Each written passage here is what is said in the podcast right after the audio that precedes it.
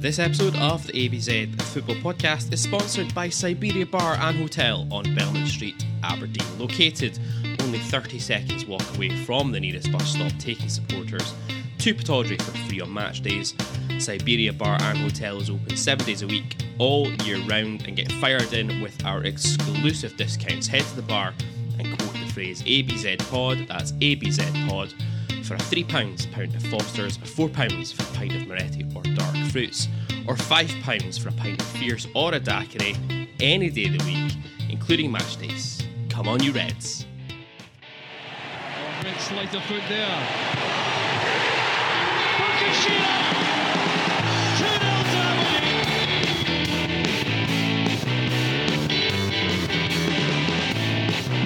It is Madison!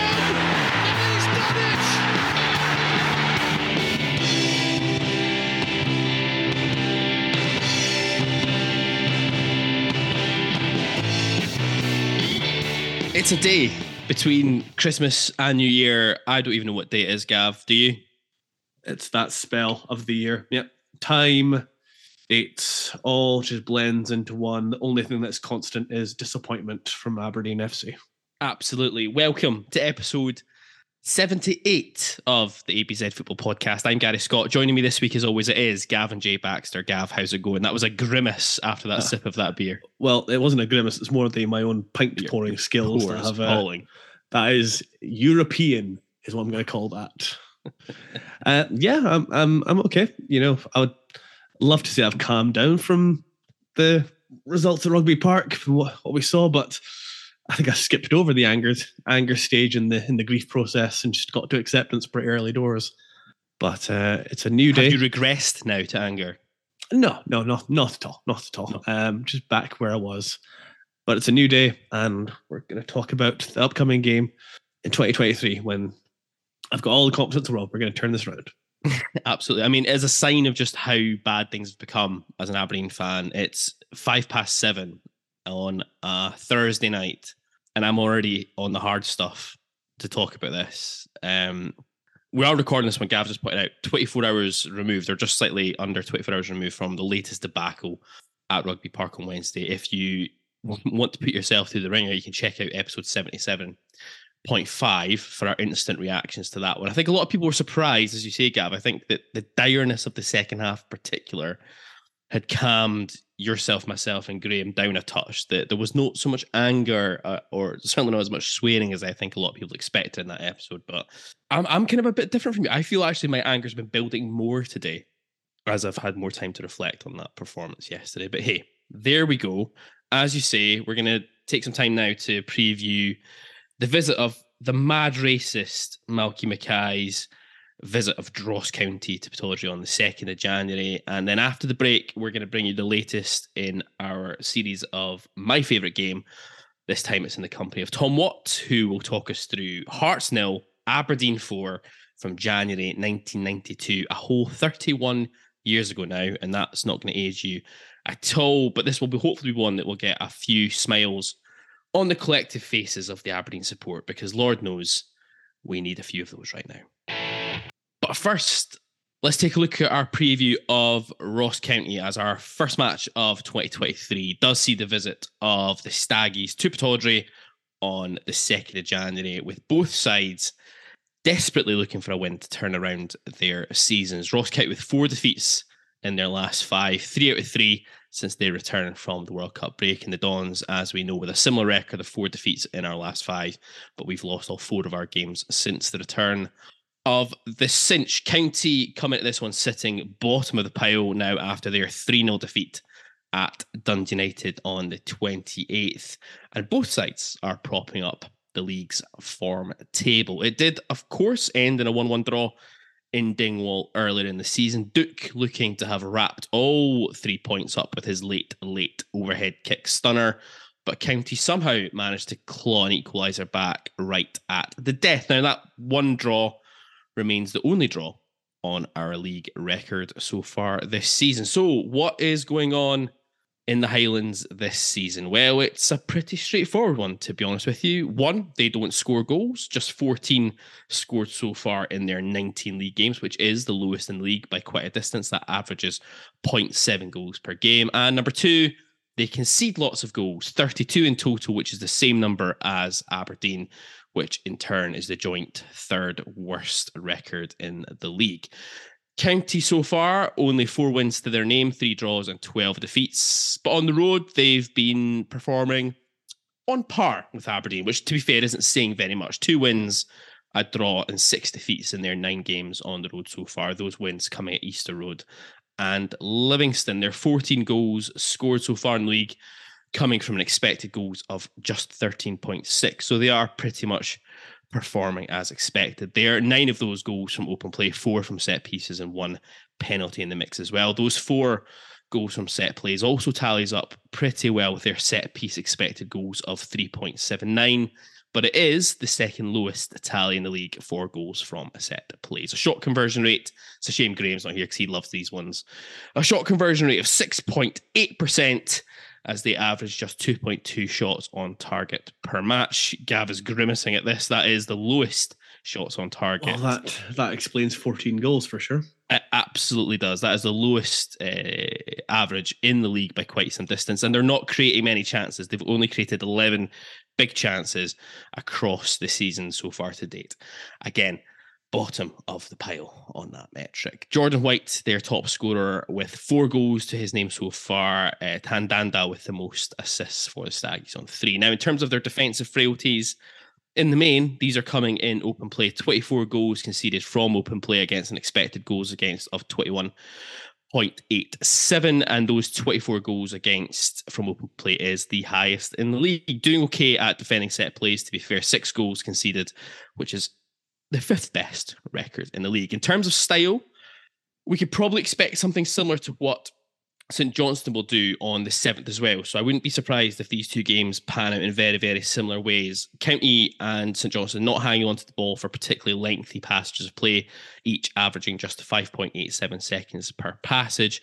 And County are averaging around 2.32 passes per sequence. They've only had 57 passages of play across the season so far that have involved 10 or more passes. They do have the third best record in the league in terms of accurate long balls per match, an average of 30.4 per game.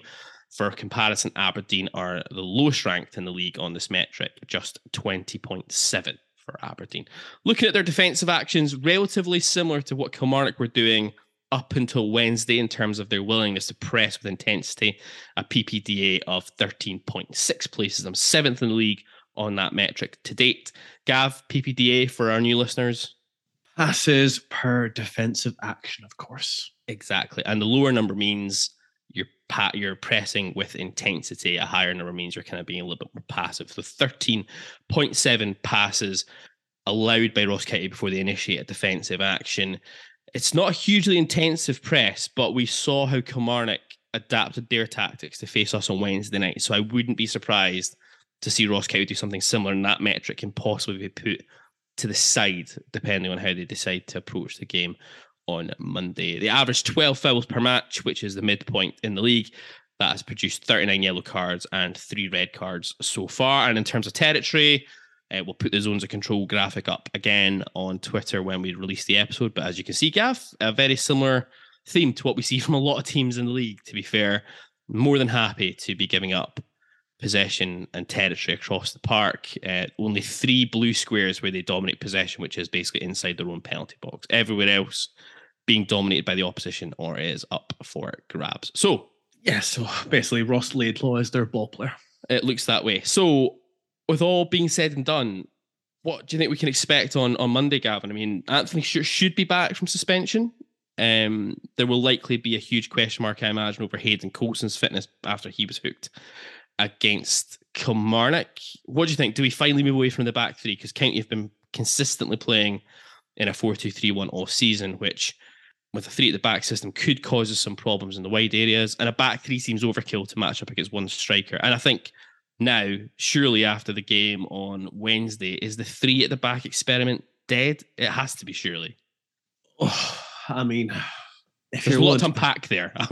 if you're willing to persist with it to keep, you know, one centre half in the team and two, well, a wing back and a centre midfielder in it, then when you bring back the guy that you basically shifted to that shape for, uh, and you've still got his defensive deficiencies and his more to the point ball playing deficiencies coming back. And, in, if Stewart's available as captain, I'm sure he comes back into the team.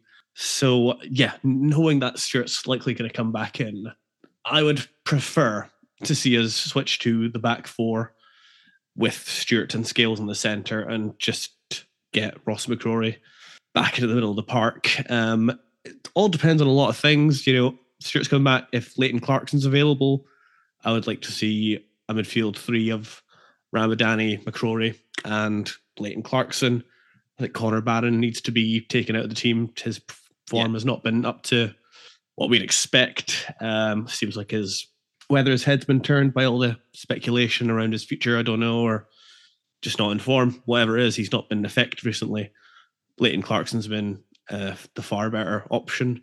I kind of just want us to get back to the way that we shaped up to begin with and attack these games. I mean, Ross County, by every uh, in every sense, right now the worst team in the league. Um, I did a little bit of research before we started talking about this and watched their three most recent games. United um, the other night, horrendous all round. Rangers maybe a little bit better, but still gave away a pretty soft goal. And then I don't know if you saw them against St Johnstone, but it's kind of like a carbon copy of ourselves against St Mirren, where they go one 0 up, and then Jack Baldwin, their centre half, Billers on the ball. St Johnstone attacker gets in, Baldwin hauls him down, red card. Um, same exact same thing that happened with that in his shirt. On paper, you know, when you look at their form, it, it, it's it feels like the perfect team to come up against at home, where we have been a lot better. But I think we need to go into this game with a lot more intent and to get just get some attacking players on the pitch. And I think the way we do that is to get have four at the back as your foundation. So saying that then, in terms of what what would you like to see in terms of a more attacking presence on the pitch? How do you think we what sort of system do you think we should move to if we try to play with a four at the back? And then I guess that leads to a bigger question, which is how do you get certain players onto the park that I think we all want to see, i.e., probably Duk is probably the main one, I think.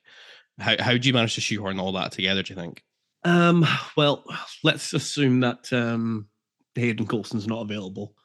And let's just go ahead and assume that Clarkson is available. Um, I think oh god, do I put Rich, do you put Richardson in here? Oh, it's hard. It's hard. It's hard from the very beginning. Um, Kennedy, Kennedy, um, stick with him right back. Not great, but not ideal situation. But you know, my faith in Jade Richardson is at an all-time low after his contributions against Rangers. Let's just say that. Fair enough. Uh, Stewart Scales. I mean, it's not necessarily what I'd ideally like to do, but I imagine this is what's going to happen. It'll be Stewart Scales in the centre. MacKenzie, left back, I guess. And then, yeah, just get some. I feel like we've been overrun in midfield for so long now. And the best way to counteract that as an Aberdeen team is to get McCrorie and Ramadani back together again, give us a foundation, protect the defence, yeah. and also give yourself um, kind of an outball or the option of McCrorie's running power from midfield to to cause more of a threat in the in the opposition half. And then from there, you know, I think I've got Leighton Clarkson perhaps playing closer to a 10 kind of role. And then, you know, you can kind of take your pick from any of the attacking wingers. Um, I thought Vinny came on and didn't really do a whole lot. No, he, he did against Kilmarnock. He kind of came on and did what he's done for what feels like most of his time. He's got more involved in the opposition players and yeah, trying to win fouls and getting involved in confrontations rather than just you know getting his foot on the ball and showing us what he can do with it. Um, the the quandary of the Duk Miovski partnership that is the that is the thing, and it's the big issue with trying to shift it. It almost feels to me we've almost persisted with the three five two in order to be able to have both of them playing centrally up top. But I think I think in one weird way it's been to the detriment of Miovski. I think it's like the entire team. When it's worked, it's looked great, but it's probably not worked as often as we'd hoped it would do. Um, but that's the thing, isn't it? From a from an open play perspective, the three five two is not suiting Miovski at all because his game is clearly much more around being the target, being not a target man, but being getting into the box and yep. having balls getting thrown into the box from wide areas for him. Yep. Yep. And that's not happened at all since we moved to 352. No, and it's that's the, the difficult thing with this would be which one do you drop? Because I don't think I don't think we're going to get the full effect of Duk if we have him out on the wide, either right or left. And clearly, Miovski's not going to be able to do either of those roles either. No. So, uh, on the balance of it, I think I would tend to, if I had to drop one, Do you have to be- drop one though? Can you possibly play Duk as the wide player in the in a three, either off the left or the right, but accept the fact that he's probably not going to do a lot defensively, and he's probably not going to hug the touchline. He's probably going to want to come inside a lot because he's he's very much a central player, yeah, and you Yeah. kind of just have to accept the fact that's what's going to happen. You have to have a solid base behind him on the on on whatever flank he's on, and you have genuine real width on the opposite flank to where he is.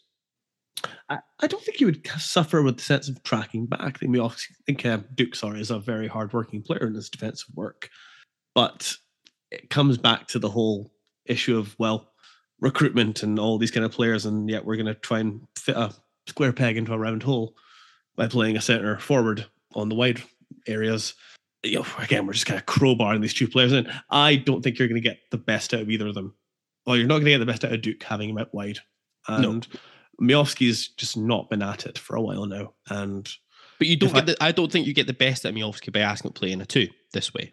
well, yeah, I get that, but you know, when it comes down to it, you know, there's one of them's one of them's been performing, and the other one's not really been, and seems uh, counterintuitive that you drop the one that's that's not in form, that one that is Yeah. in form, sorry, uh, in favor of the one that's you know not been at it for a while. Um, I guess the flip side to this would be that you go back to kind of something similar to what we were doing earlier in the season, which is you go with Miovski as your as your striker, and then you always have Duk off the bench for the last 30 minutes. So after a team have got used to playing against Miovski for 60 minutes, then they've got a whole other list of concerns when you bring Duk into the fold. It won't be a popular decision amongst the supporters because gonna say, everybody uh, loves Duk. This is the thing. I think it would be a brave call for an under pressure manager to make, Ah, I don't disagree about that, and if, but it, I, and, if, and if it didn't go well, then Yeah, which which is which is the big risk. But we have to do something different, don't we, at the moment? And we've become far too predictable in recent weeks as well with Yeah. the way we play. Um, Yeah. Duk's not been, you know, Duk's not been brilliant either. There was flashes against Rangers where he did well. He scores a great goal. Obviously, don't get me wrong. He did nothing at, at Rugby Park. Um, and he appears to be, you know, people are not really focusing on Duk at all from that perspective. I've seen again, I've seen me obviously getting a lot of flack for Rugby Park.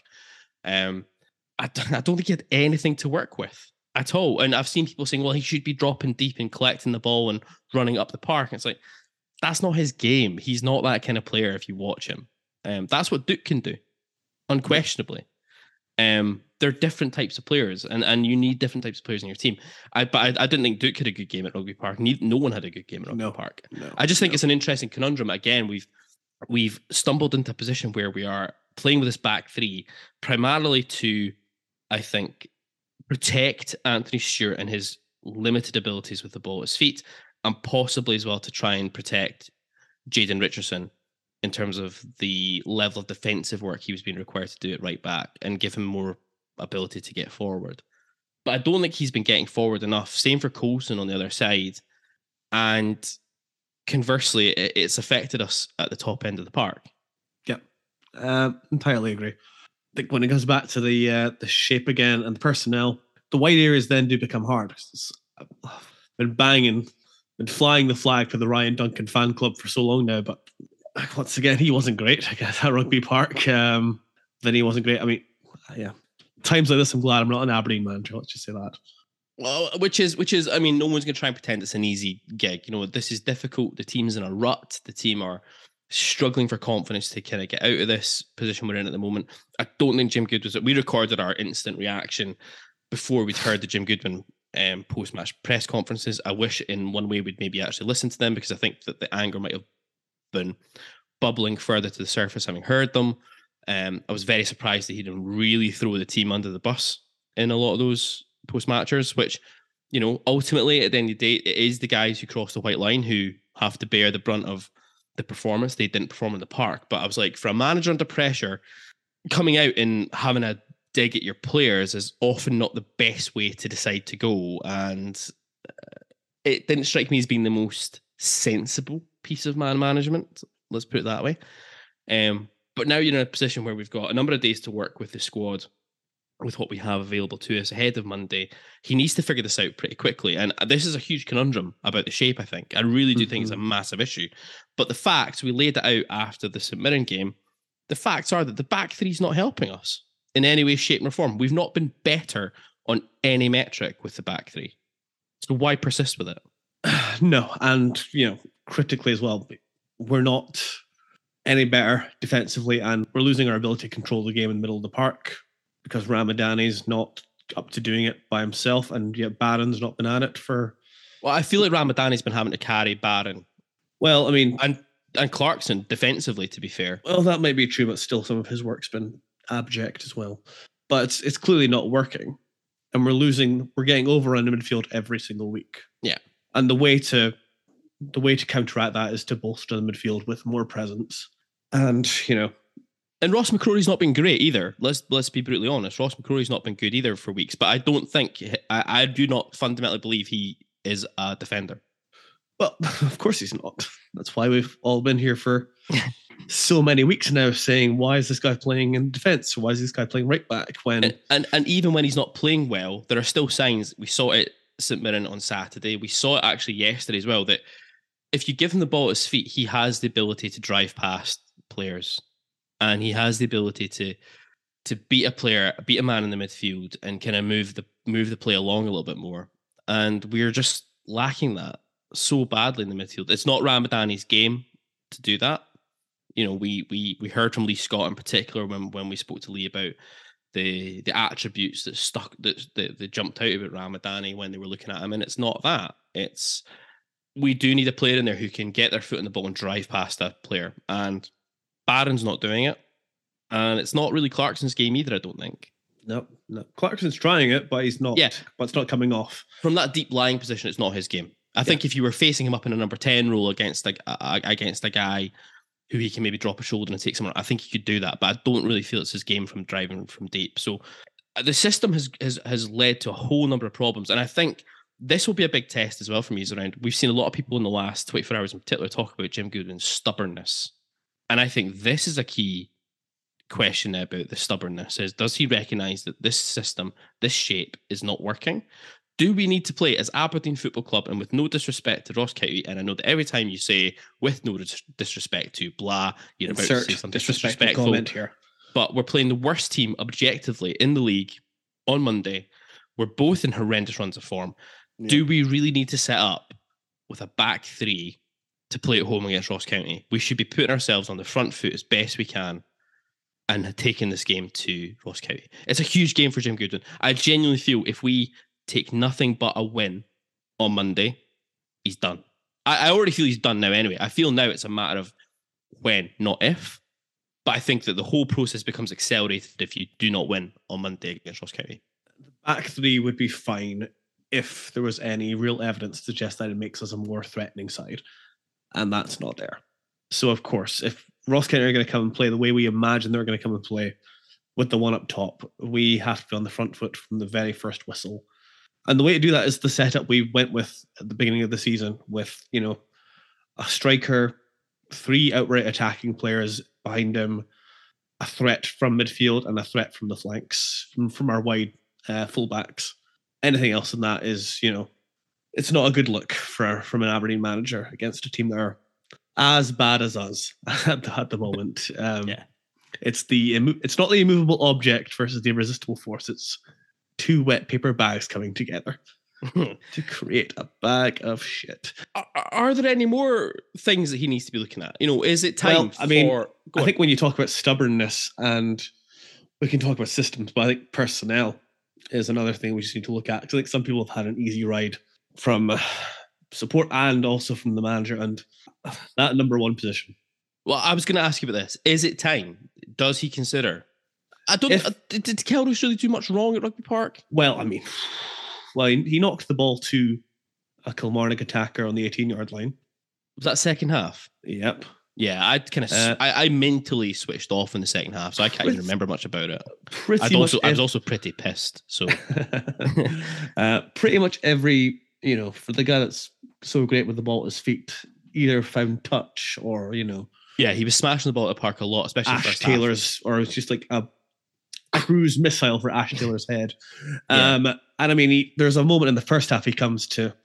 Remember, like Peter Schmeichel had that thing when it, a one on one, he would just like really spread himself and jump. Yeah, yeah. Well, he did that only he did opposite of spreading himself. He just Yeah, made, made himself, himself as narrow smaller. as possible, um, and could have easily conceded. I mean, that guy, no, no. You're not a He's fan, a- are you? he's Kelle Roos at all. Well, I mean, I think I rated him at a five when we did this. Yeah. We did our little rating, and trust me, that has plummeted since then. He's had a lot of opportunities. We're not. You talk about a team that have conceded, you know, what, 32 goals, a shocking defense record, and you know, there's there's goals in there that are they don't paint Kelle Roos in a in a favorable picture. People will point on this one, Gav, and I'm going to do this because I know there'll be people out there who'll do this. People will point to this to the hashtag data around Kelle Roos. Kelrus is one of the top performing goalkeepers in the league at this moment in time on the data, right? And Joe Lewis's statistics last season, as we went over and over and over again, were horrendous. But is this a situation where the data can tell you one thing, but when you actually watch a player, when you actually watch what's going on, they don't really mean a huge amount any longer. This is a situation where the data can go fuck itself. there's there's no way if uh, if me as a supporter watching ourselves in defense can take absolutely zero confidence from Kelle Roos, I don't see how our defense possibly can. He's had plenty of opportunities and he just gives you the fear. I mean, I'm just, I'm just gonna I'll do the work for Graham because he's not here tonight. We haven't upgraded our goalkeeper. Joe Lewis did not have a good year last year, but fucking barely Nobody anyone did. did. And this and the and the data does not show it doesn't tell the full story of what Yeah. happened last year with Joe Lewis. People always hang their hats on the fact that Joe Lewis's save percentage last season was horrendous. But this goes back to the context question, which would always you need to look at how many shots he actually faced in a game. And okay, yeah, did he concede the only shot he faced in a game sometimes? Yeah, he did. But when you went back and actually looked at it, how many of those could you actually point your finger and say, he should have saved that? There were very few that I can remember that I genuinely would have pointed my finger at Lewis and said, he should have done better than that. The ones that jump out for me are probably St. Johnstone at home when Stevie May like scores a 30 yarder that trundles past at about six miles an hour. It goes right in the corner, but Lewis should do better with that. That's kind of the only one I really remember looking at last season and St. going, Mirren. Curtis Main. yeah, St. and Curtis Main. Yeah, absolutely. That's a good shout. Um, the one where he comes for the cro- for the kind of cross and Well, I don't know what he's doing. but he- yeah, yeah, that one. he Kelle Roos's it. Yeah, that, that's absolutely fair enough. That so that's two. I think I can point my finger at that I would say were genuinely his fault. Well, remember that Leigh Griffiths free kick that he should have had a wall for. Yeah, I can't remember who it was that was blaming him for that one. Never mind. Anyway, the, Um, st- the statistics, yeah, will show you his shot percentage saves last season were horrendous. But in context, you have to look at the goals. You have to look at defending that was going on in front of him. You have to look at lots of different factors there. The only thing, and Graham said it before, the only thing I see that Kelle Roos brings to the table that is an upgrade on Joe Lewis at this moment in time is the ball at his feet. and that's even been then at Rugby Park been shocking recently as well. It has absolutely, and, and that's not really. You're right. It doesn't stand up to scrutiny much longer. Um, can, can I say one thing? I just realized I, I felt we were about to go through the team here, but can I have a good old chuckle about this one? Well, there's two things actually. First, Matty Kennedy attempted to noise up the home support after scoring last night. What are you doing? Um, I mean, they were. I think he'd been getting a bit tight because He's he's, an because ex-player. he's an ex Killy player. But- Um, but, you're 2 0 down when you scored that, Matty. This is not this this struck me as being this this reminded me very much of Mark Kerr scoring against Kilmarnock, I think, as Aberdeen captain, and running to the south stand and giving it the get it right up you gesture and pointing to the back of his shirt as if we didn't know who the useless can I use that word? I think everyone knows what word you- you're using. use the bleep function as though we didn't know who the useless was, right? Having watched him for the entire season. And then we went on to be beaten 2 1 anyway by Kilmarnock. So, I mean, not a jot. It reminded me of that most futile of get it up, yous, Yeah. which means nothing. Don't do that again. Stupidness. There's a And- there's a there's a time for defiance, and off the back of the Aberdeen performance last night, that's not it. That was not it. And Christian Ramirez pissing himself laughing after sticking a 15 yard effort about 20 yards over the goal.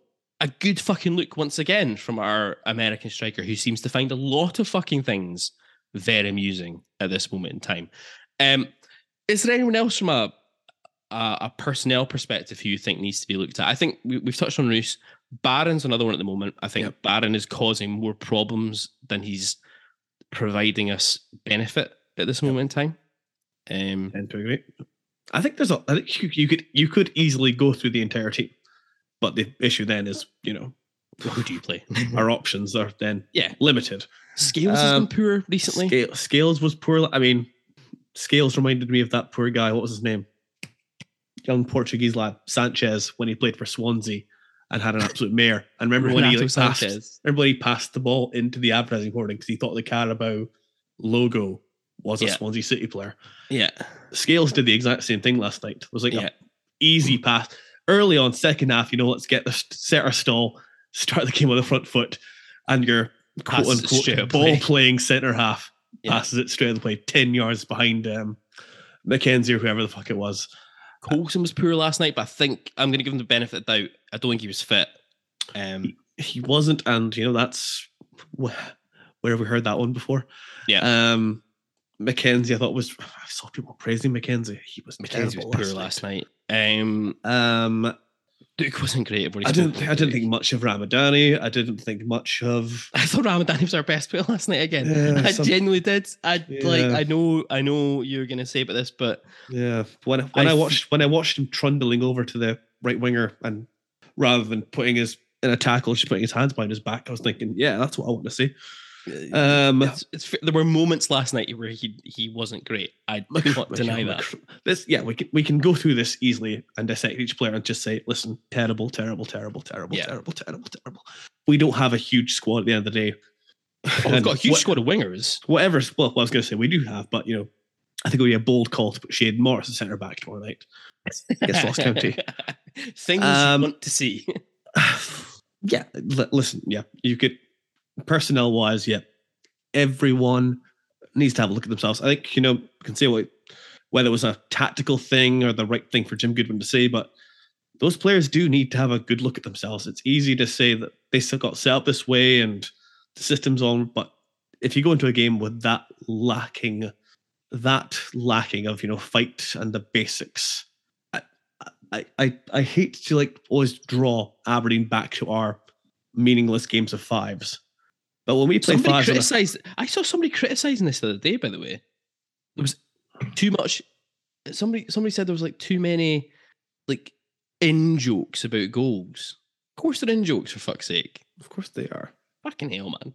Anyway, if we playing fives on a Thursday for the sheer fun of it, if there are personalities within that group who I know are desperate to win a you know you know a week to week game of fives where the teams change every week, and I don't see that when for people who are paid in some cases very handsomely to uh, to have the honor of playing for our team.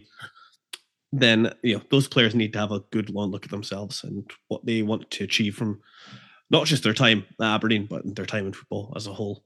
Um, I suspect they're gonna a number of them are gonna get the chance to begin to redeem themselves. Um, I can't say I have the the greatest sense of optimism that's actually gonna happen when we come to when we come to Monday night. Monday afternoon, sorry. based on that, then, um, what a wonderfully depressing preview this has been. Based on that, um, what do you expect? What do you want to see? What what actually will? I mean, three points is a must. I, I think that's undeniable. But what do you really want to see out of our team on Monday night, Monday afternoon? Sorry, three o'clock kickoff. Yeah, keep getting mixed up here. Yeah, likewise. it's it sounds so cliche and so obvious, but yeah, a team that look like they're they want to wear the shirt. Quite simply, um, a manager that sets us up in a manner where we go and attack the game, where we don't bluff our way through thirty minutes of Ross County, you know, dominating possession and narrowly avoid going behind, and then you know perhaps I don't know one of their centre backs or one of their midfielders gets sent off, and we can take the game from there a real a real performance, a real 90 minute performance We Well, haven't, haven't, seen, a, we season. haven't seen a 90 minute performance in so, so long now. I don't think we've seen a 90 minute performance all season. I think you can go back two seasons. I think the last one might have been Häcken. Heckin, I was going to say Heckin. It was probably it. First day against Häcken Yeah.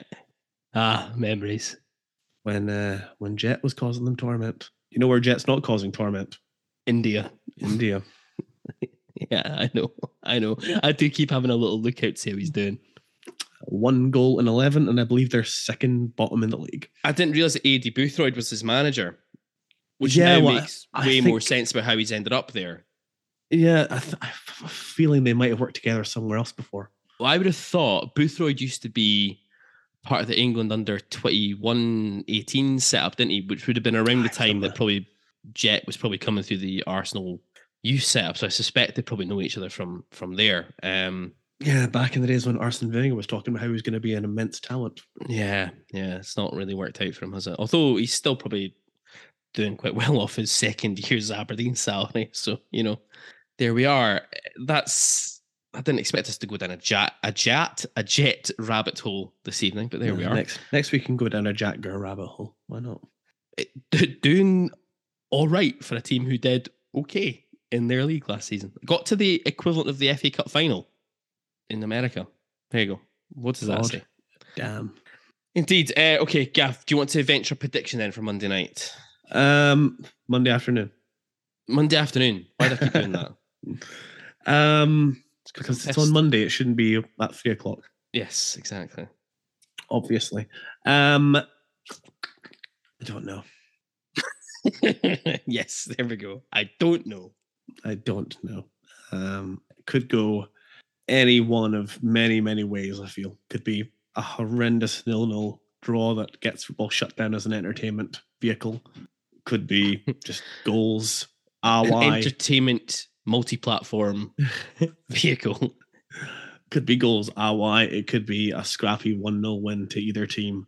Um, I'm gonna I'm gonna hope and pray to any of the deities out there that might be listening. One 0 Aberdeen.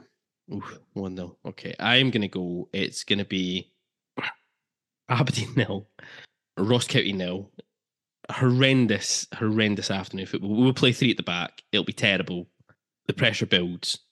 Nothing happens, and we limp on into the January transfer window. We'll sign a couple of jobbers from leagues two and the Premier League who hasn't played in God knows how long, and nothing will change. And we'll get to February and we'll get knocked out of the Scottish Cup MLO. And the cycle good? will repeat. there we Sounds go. good. And then we can bring in Steven Gerrard Uh, or Sean Dyke. I've seen I've seen people today doing the Sean Dyche thing. Like seriously, there's absolutely no danger that Stone Cold Sean Dyke is Sh- Dyche Dyche. Dyke. I was as soon as I said Dyke, I began to question myself. Yeah, Sean Dyche. Isn't it? No, Sean Dyche. Dyche. I think it's Dyche. That's way too continental for him. I need to look this up now. It's, he's been out of the game for so long. When's he going to get back in the game? When's he going to get back in the game? Dyche. Dyche. Yeah. Oh, wait a minute. Hang on. Are you just looking at a Dyke? spelling of his name and deciding it's Dyche? No, I was looking at how do you Sean pronounce Dyke. Sean, Sean Dyke. Yeah, I think you're right. Right, actually. Yeah, there have been some outrageous shouts on the old theoretical next manager. There have been. That's absolutely the case. Uh, anyway, I'm pretty sure someone suggested we should get Thomas Tuchel in oh, earlier. wait, on. there's a video of him prepared. There's a video of him here. How he pronounces Deitch. Deitch. That's how he pronounces it himself. There we go. Anyway, I- anyone who I- thinks it's Stone I don't accept that. Sean Deitch, I don't accept that. I'll share the link with you right now.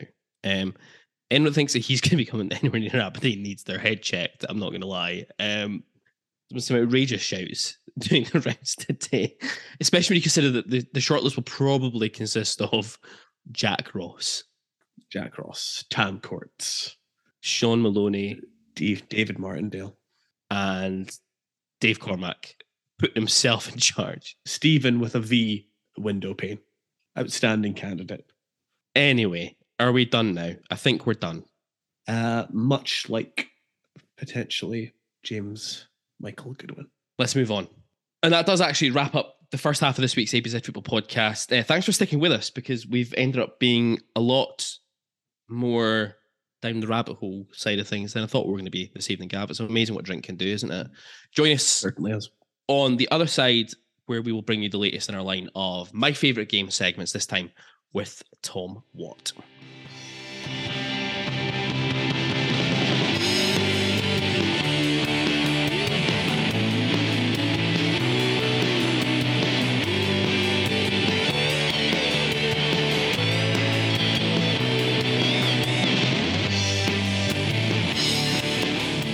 Welcome back to the ABZ Football Podcast. And before we move on to my favourite game with Thom Watt, just a quick shout out to our regular contributors to the ABZ Football Podcast Beer and Coffee Fund.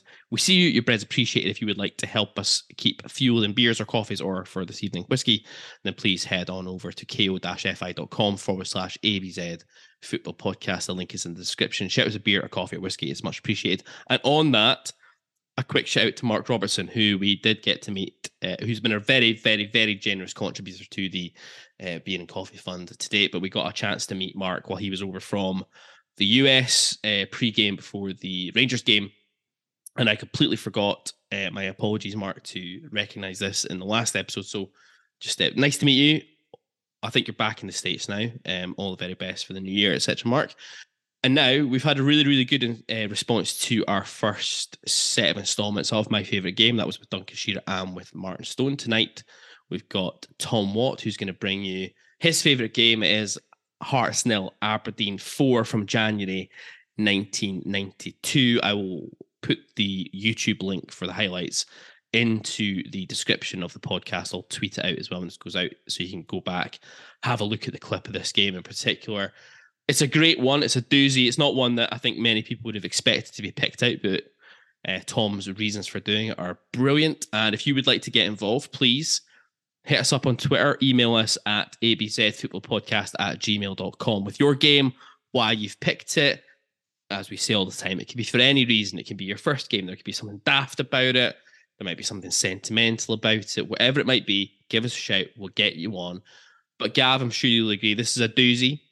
Oh, always great when Thom's on our show. always great when Thom's on. This comes at a time when Aberdeen were struggling a little bit, actually, to be fair, in the 91 92 season. The ghost of May 1991 is still very much there in the reckoning. Jocky Scott has departed the scene to head to Dunfermline. Alex Smith is just still hanging on by his fingernails. Aberdeen visit a Hearts side who are flying at the top of the table and stop laughing at the back, genuinely think they might be about to win the league this season before the Dandy Dons rock up and put them to the sword. It's a great one. Here it is. It's my favourite game with Thom Watt. Thom, welcome back to the ABZ Football Podcast. Here to talk about your favourite game. It comes from January 11th, 1992. The Dons travel to Tynecastle languishing in sixth spot. Hangover from the final day, title decider at Ibrox is still hanging over us. It's fair to say. Yeah, um, it's not been a particularly vintage season in the in the run up. I mean, I think what a, a, bad run of form in the run up to this, and Hearts are flying. I think Hearts are top of the league. Um, Hearts are top of the table. Yes, absolutely. Two points clear Rangers at this point going into this game. They've only lost two games all season as well. Yeah, and, and very you know very heavily favoured uh, in this as well. But Aberdeen have not been on a good run of form uh, in the slightest. Um, notable for a few for a, for a few reasons, kind of for the status. I, I think it was it was was it possibly Alex McLeish's last game? He went off injured. I don't know if he, maybe came back for and made like one more, but I think it was one. It was one of, if not Alex McLeish's last match. Um, he got injured during the game. Gary Smith came on um, but yeah, Hearts are going in absolutely flying. They've got probably the they've got they've got a team of, internationals. Um, it's probably the best team they'd had they had in the 90s and there were a few decent heart sides in the 90s and Aberdeen are not doing particularly well um, it was round about like so the, the season previous was the first time I'd started going and it was my mum that always took us to games. So it's me and my brother, and my mum always used to take us to games. Um, I got like I, I, I, I kind of grew up in France, so I got the family um, blessing and in the 80s and, and curse in the 90s of being an Aberdeen fan because my mum was an Aberdeen fan. My granddad was a huge Aberdeen fan. Uh, legend has it that him, my granddad and my cousin, when I was born, in 1981.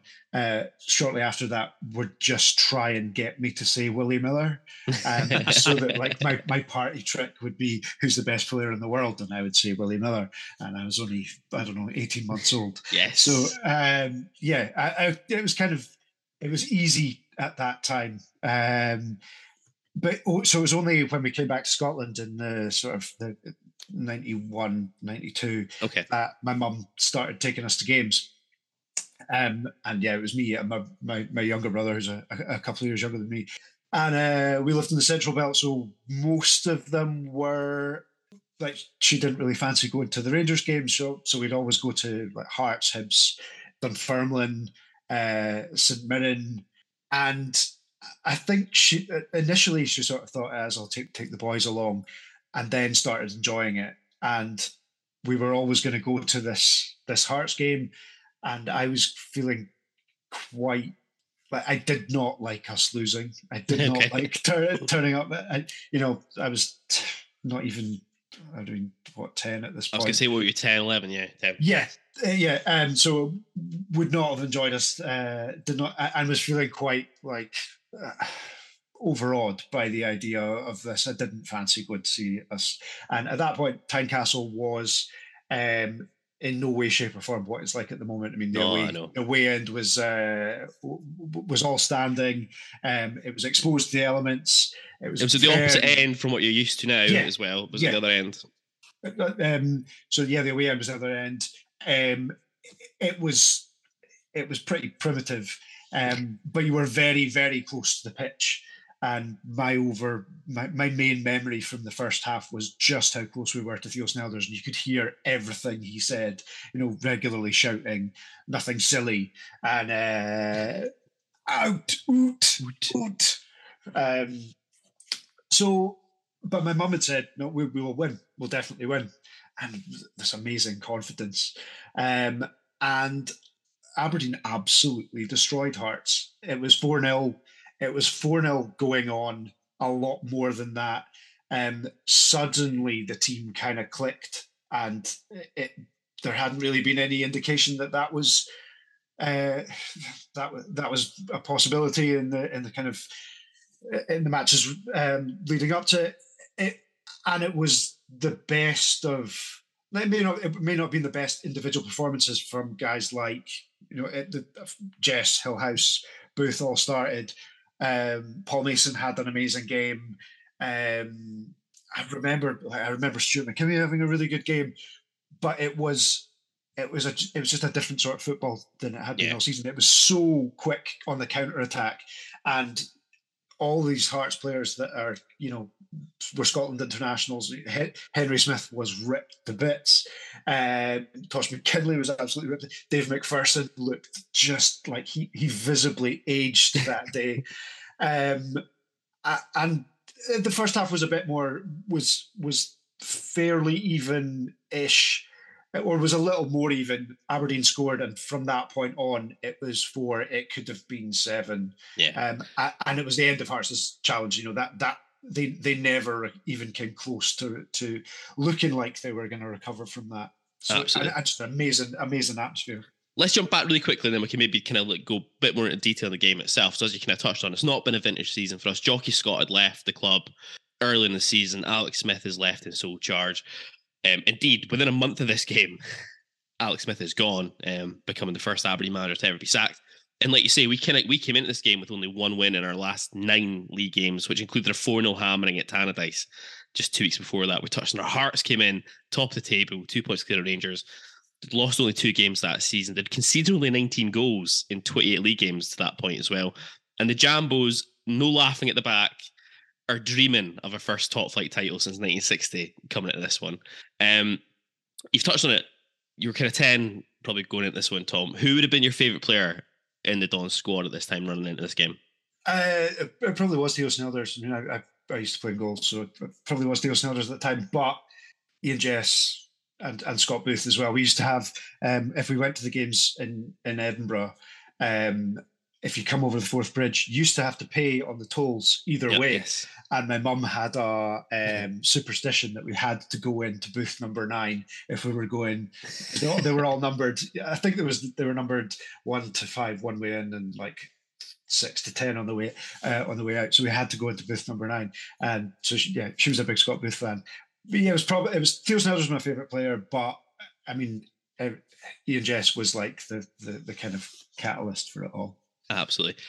Don's lineup on the day: Theo in goals, uh, back line of Stuart McKimmie, uh, David Winnie on the flanks, Alex McLeish and Brian Irvine in the centre. Uh, midfield three of Paul Mason, Paul Kane, and Brian Grant with the aforementioned Scott Booth, Ian Jess, and Hans Gillhaus up top. And I had a lot of pleasure going back to watch the highlights on this one again. Um, I'd completely forgotten about this game until you brought it up. Um, and we're pretty much in control of the game from the off. Um, despite the fact that Alex McLeish had to go off, like you touched on earlier on, he goes off after 35 minutes, replaced by Gary Smith.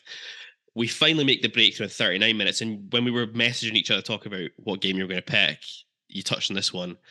Perhaps never regarded as amongst Ian Jess's finest goals, but this is a beauty from Jess on 39 minutes.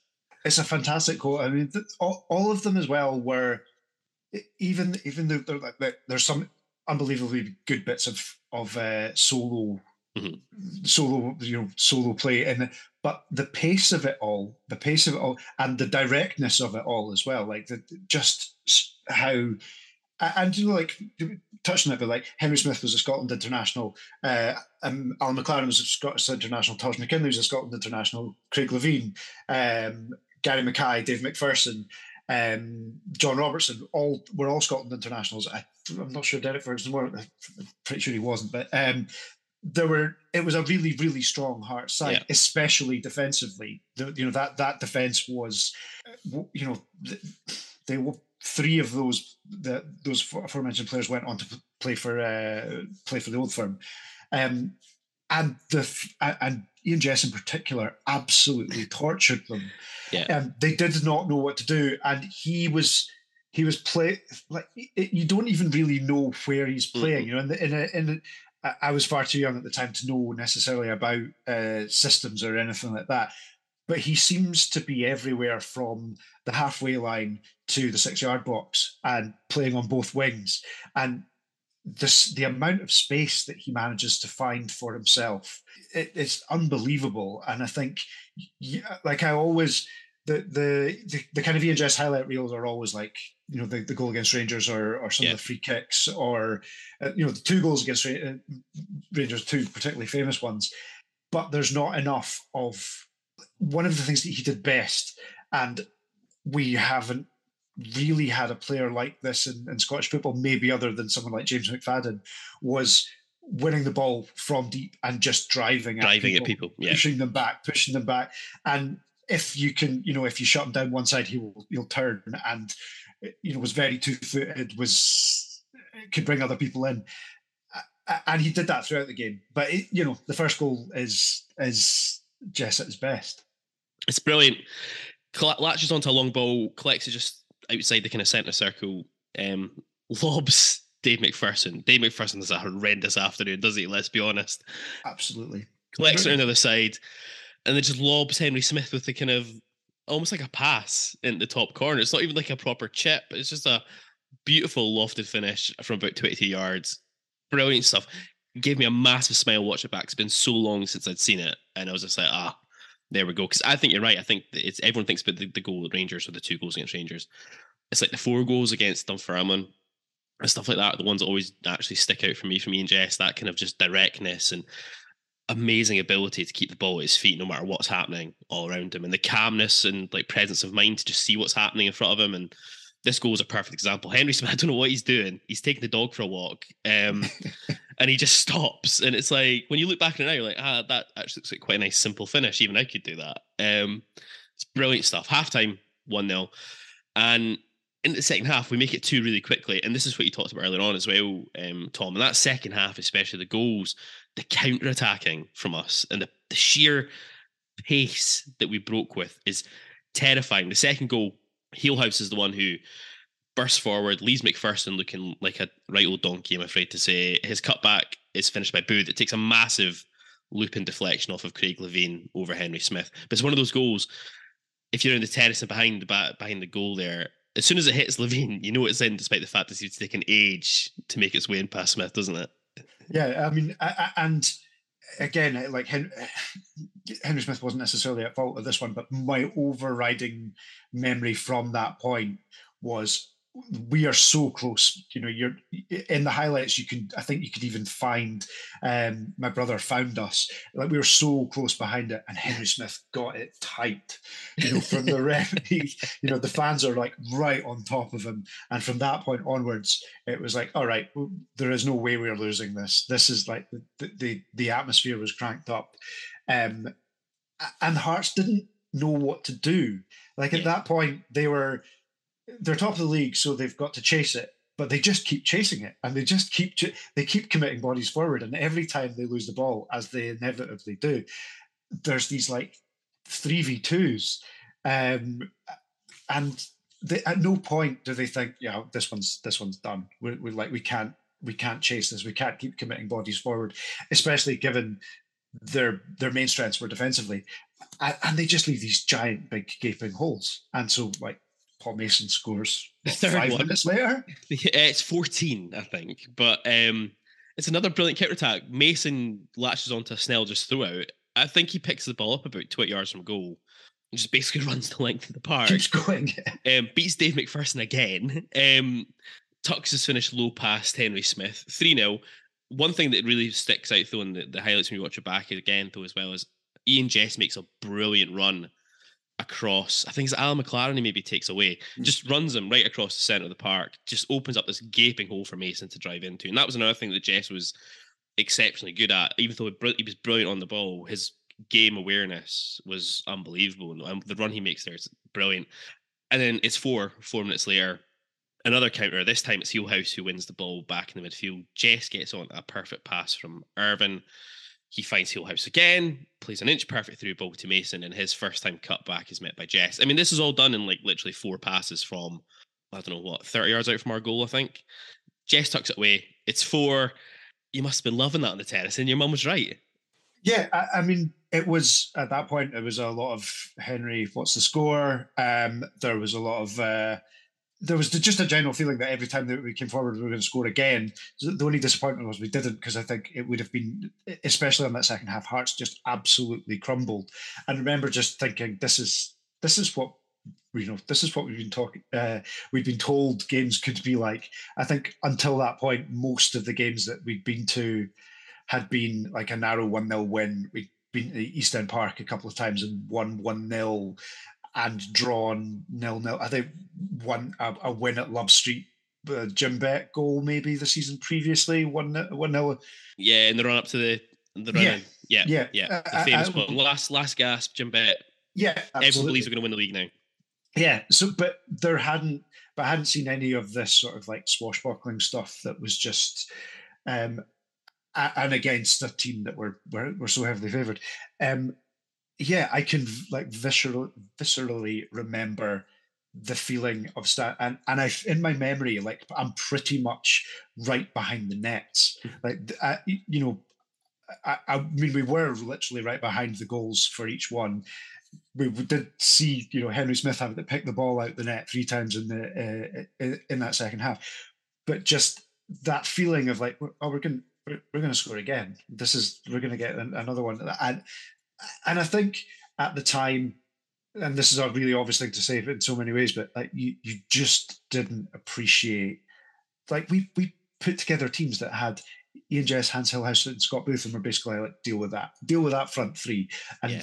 you know, it it wasn't a vintage season by any stretch, but there wasn't like you know just just having those those guys on the pitch together was was unreal. And when it clicked, it was exhilarating football. And there are prob like there are definitely there are more hotly contested matches I've seen. There are ma- matches that mattered more that I've been at. There's been games that have been more dramatic, but I remember I just remember it so fondly. I remember the car journey home, um, uh, and it being like, right, I've got the bug for this. You know, I was always a supporter. We like like say we lived abroad, and I um I was all if people asked, I was always an Aberdeen fan, but I hadn't got the bug of like we've got to go, we've got to go to the next game, we've got to go to the next game, wherever it is. And this was the it. game that did it, yeah, yeah. And it's it's funny as well, isn't it, how these things happen? Because like as we touched on, in the context of our season, it's a result that actually means very little. We end up staying in sixth. Um, ultimately, that's where we end the season. Willie Miller comes in, um, which is a lowest league finish for the club since 1976. So it's you know it's been some time coming for us to finish as low as this. We touched on as well for Hearts. It kind of sets off a chain reaction results. They don't win any of their next three, which sees them slip behind Rangers. They ultimately finish second, um, but but a, a big distance off of Rangers. And then they miss out on the Scottish Cup final as well. They get beat by Airdries on penalties in a semi final replay. So a season which promised probably a lot for Hearts going into this particular game suddenly crumbles away into nothing. So, you know, we, we can always have a good old laugh about that. Um, I had it rounded up about like, I was going to ask again about why this game, but you've kind of answered it already, Thom, just in the sense of this was the one for you that really Yeah. just. I, I mean, there there are there are loads of there are loads of highlights I've got that ha- have been games I've gone to with friends, or like you know European away days, or games you never expected to win that you want, or you know wins over Rangers or whatever they might be. That that in the grand scheme of things mattered more, um, and maybe lived longer in the memory. But the the one that gave me the bug, the one that was like, right, well, we need to go. I like ha- I've started hassling my mum to take me to Falkirk. You know, nobody, you know, can we can we go to the Falkirk game? Can we go like who's up next? Or Dunfermline at East End Park. Can we go to Dunfermline, please? And um, and it was because of this game. And like my brother was there, my mum was there. It, it's just a it's a very very happy memory, but it's definitely the day that you know, like I I I had a season ticket for a decade when I and I didn't live in Aberdeen. I like lived down south, and I would make a point of coming back.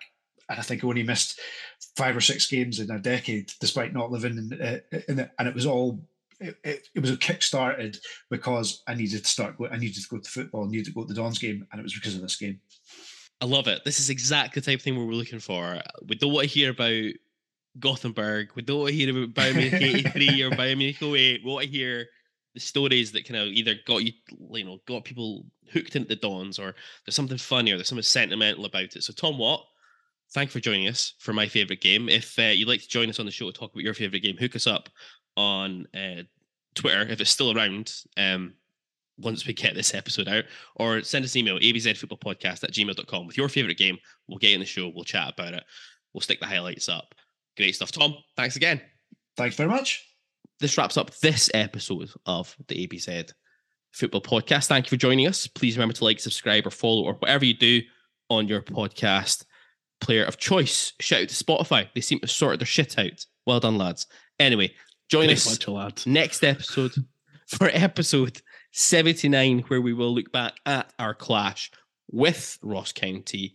We'll preview our fixture with St Johnstone on the 7th of January in the company with massive Saints fan Stuart Cosgrove. And Gav, will we, is there anything else we'll throw in there? Um. I've got a feeling that there might be some ongoings we need to chat about.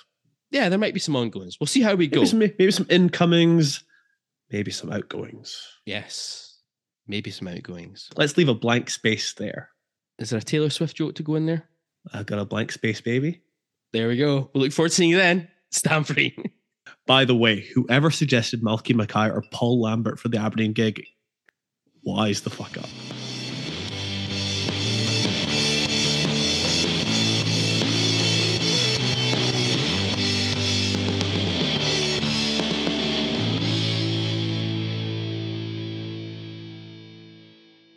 This episode of the ABZ Football Podcast was brought to you in association with Siberia Bar and Hotel on Belmont Street, Aberdeen. Head into the bar, quote the phrase ABZ Pod, that's ABZ Pod, for a £3 pint of Foster's, £4 pint of Moretti, or £5 pint of Fierce any day of the week, including match days. Siberia is open seven days a week, all year round, and the bar is located only 30 seconds walk from the nearest bus stop, taking supporters to Pittodrie Stadium for free on match days. Come on, you Reds!